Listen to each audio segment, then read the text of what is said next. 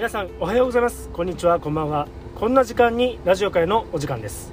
今回は今日は何の日？366日の感動物語。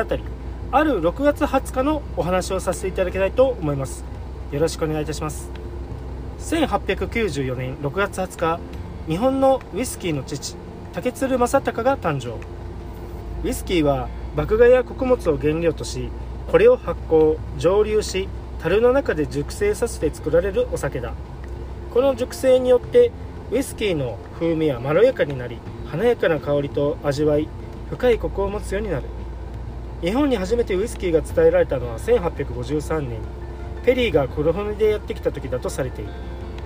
国産ウイスキーが作られるようになったのはそれから70年ほど後。竹鶴正隆という一人の職人の手によってであった。竹鶴は1894年6月20日広島で酒造業を営む家に生まれた。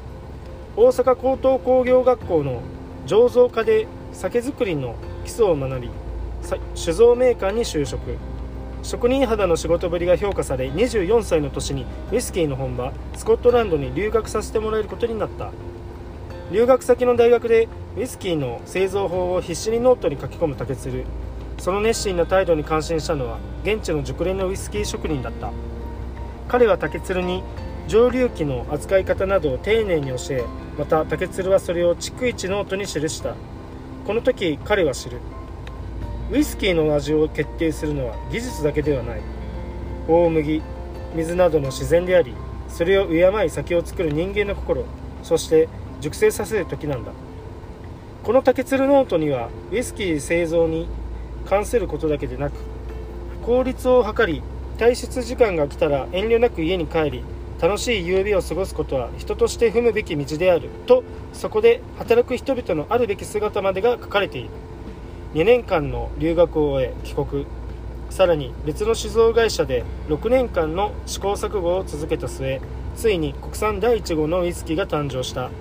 その後竹鶴はスコットランドのフードによく似た北海道余市郡で自ら酒造会社を立ち上げる。その隣には常にスコットランドで出会い妻となったリタの姿があった。リタと共に竹鶴はウイスキーの製造一筋に生きた。